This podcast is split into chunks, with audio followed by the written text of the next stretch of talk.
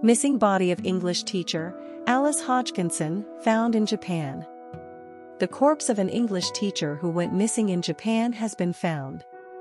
On July 1, Alice Hodgkinson, from Nottingham, was reported missing by her manager after she failed to arrive at work in Tokyo. According to Nottinghamshire police, there were not assumed to be any dubious occurrences surrounding her death. The 28 year old's family said she was an intelligent, adventurous, confident, caring, young woman with a tremendous sense of humor. The Foreign Office said it was supporting her family at this difficult time and was in contact with local authorities in Japan. Ms. Hodgkinson taught at Shane English School and resided in the neighboring Kanagawa Prefecture. Her family paid tribute to friends and family in the UK and Japan who assisted with efforts to find her. Their support at this difficult time has been truly humbling, they said.